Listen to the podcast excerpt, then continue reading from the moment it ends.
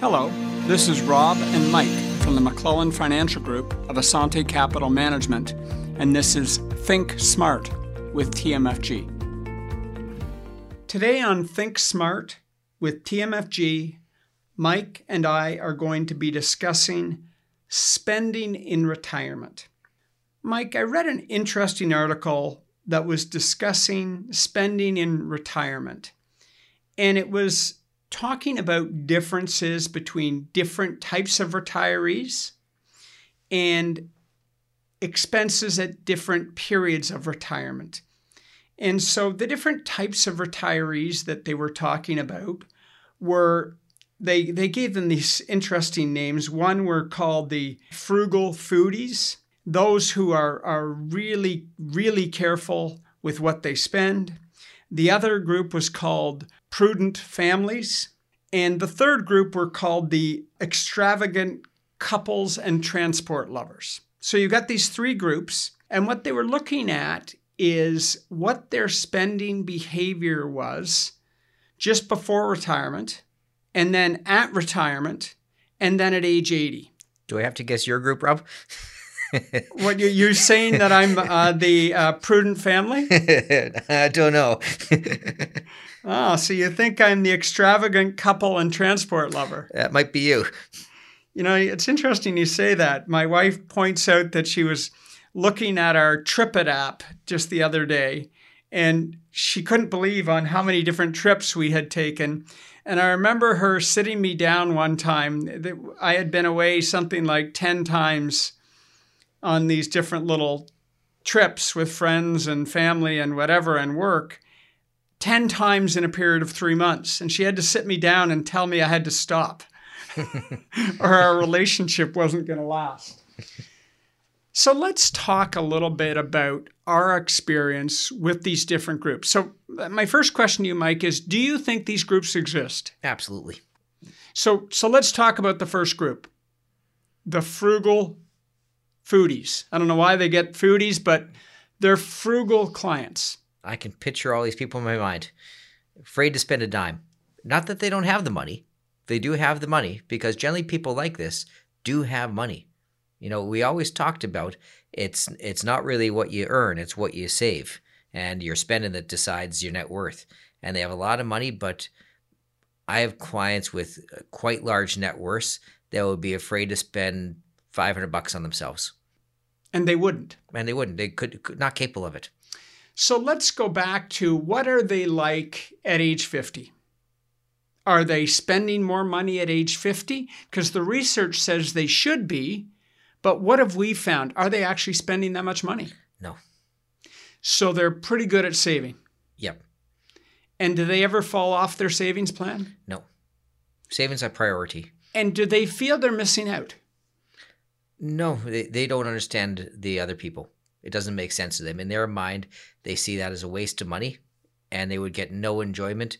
You know, if they had $10 million in an account and they love cars and you said, Do you want to buy a Porsche? They couldn't do it.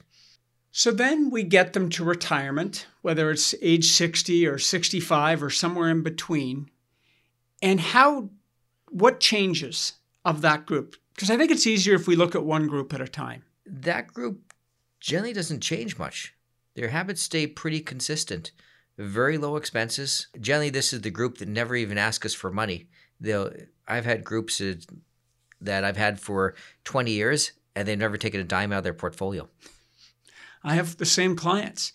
What I find is interesting is they'll, and if we just look at the specifics, they may spend their RRIF income, or they may even take their RIF come and put it into their tax free savings account.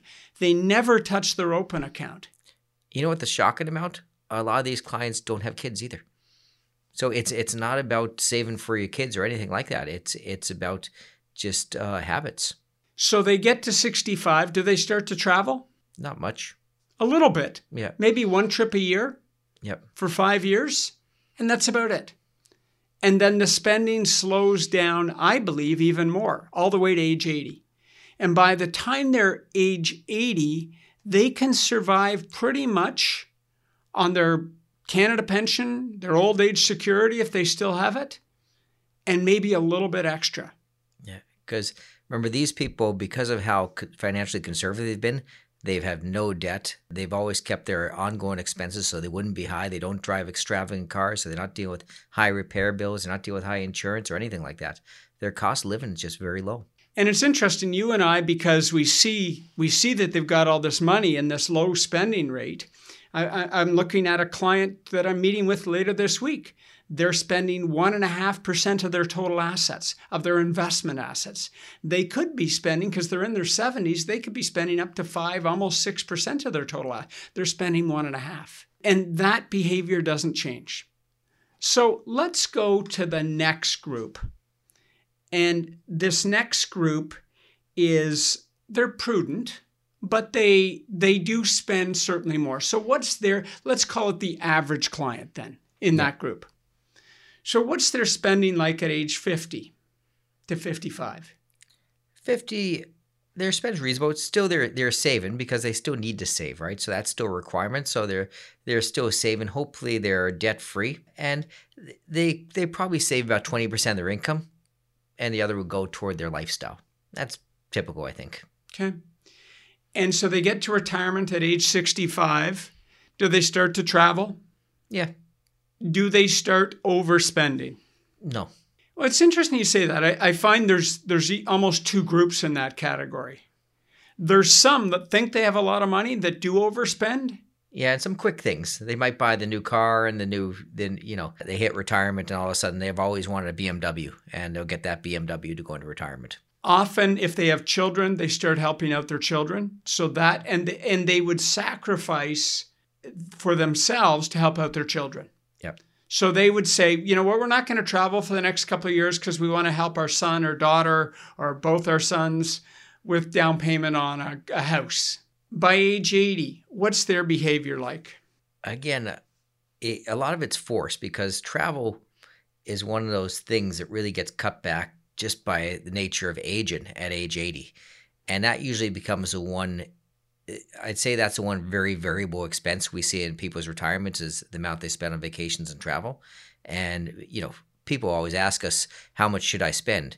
We have clients spend a hundred thousand. We have clients spend two thousand. It's there's a wide range of it, and you can go see. Depends on the level of the trips you want to do. You know, if you want to go to Africa and you want to go to safari, if you want to go see Antarctica and trips like that, they're going to be very, very expensive. And if you want to do that in a luxurious way, that can be tremendously expensive. It's interesting you say that. I, I was thinking I've, I've got a, a client coming up in, in, the next couple of weeks. Their travel budget for the two of them, and they're in their early 70s, is $14,000 a year. I have another individual in their 70s. Their travel budget is $50,000 a year. They have roughly the same net worth.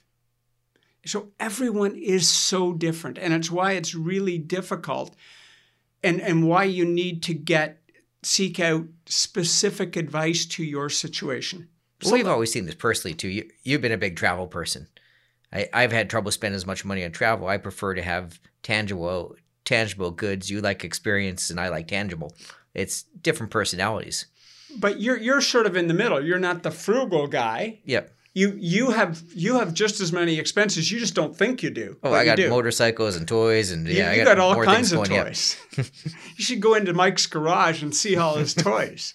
Now, half of them are in a period of, of being repaired or something like that, but they're there's lots of toys in there. Yeah, my so, vacation spent in my garage fixing my stuff. and how many guitars do you currently own? Yeah, I think 20 or so. 20 guitars. Okay. So there's a habit I don't have. Yeah. I don't have 20 sets of golf clubs, I can tell you that much. Yeah. so let's talk about that third group. So these are the the travelers, the spenders. So what's life like for them in their 50s? Are they doing a good job at saving? Well, I, I think the key is once they hit retirement, that's time when their dreams can come true because they have the time, right? They, their whole problem has been getting time. They don't think as much about money it's a time situation. So when you go and open up that retirement and say now you don't have to go to work every day, they now have time to go and make all these dreams come true. They really get to fulfill those dreams, right? They're yeah. you know, they, they get to go be spending six months a year traveling. Yep. Right? And and so that group is as they're in their 50s, they do a pretty good job of savings. Some of them may still have some debt. And often eh, some of them are higher income earners, but you've really got to force them to say, this is the money you're making. You need to be putting a lot of this aside so you can continue doing what you want to do once you hit 60 or 65. Well, we've talked about the difficulty in changing star ratings, right? And this is the thing we found is particularly if you're an executive in business, you got used to five star treatment. And a lot of it was on the company expenses before because companies, a lot of these big companies do treat you very nicely. And when you go and start to do this on your own budget, out of your own pocket, it's a real different thing. It's no longer a giant conglomerate company now paying for your hotel room at $500 a night or $600 a night. This is coming out of your savings. So, as an advisor, what's that like for you? You've got a client who is a high spender and they're retiring. Not that anyone on our podcast cares about what's going through our minds, but not even going through our minds. How do we feel emotionally about that as an advisor? Well, you feel like you're sometimes on a wild horse and you're trying to grab the reins and pull it in, and you just keep on pulling back, and the horse won't slow down. so it's a bit of a a bit of a panic sometimes. And you try and dig your spurs in, but you don't want to dig them in too deep because. Well, you, you, this is what they want. You want people to be happy, right? You want your client to be happy and enjoy their life, and this is their dream coming through. You don't want to be always a sourpuss going in. You got to stop doing this. So it puts you in a bit. You feel good for what they're doing but you just want to make sure they're careful enough where they can manage this. I think you've got to. What, what I always find is it's more important for me to do regular reviews, regular updates on the financial plan, regular reviews of income tax to make sure everything is going to be okay. And if it's not, I need to tell them to slow down because you're right you do want them to, to fulfill those those goals and dreams because you and i both know we've been at this long enough that it ends at some point. And you never know when it's going to come and i don't mean you you die i just mean those trips stop. So we if we look at this spending in retirement is is a very interesting experience. Figure out what type of retiree you are. If you're and what type of spender you are which category are, are you in? And therefore what are some of the things that will work for you and won't work for you? I think it's important. This is rob and mike with think smart with tmfg from the mcclellan financial group of assante capital management helping you to get to and through retirement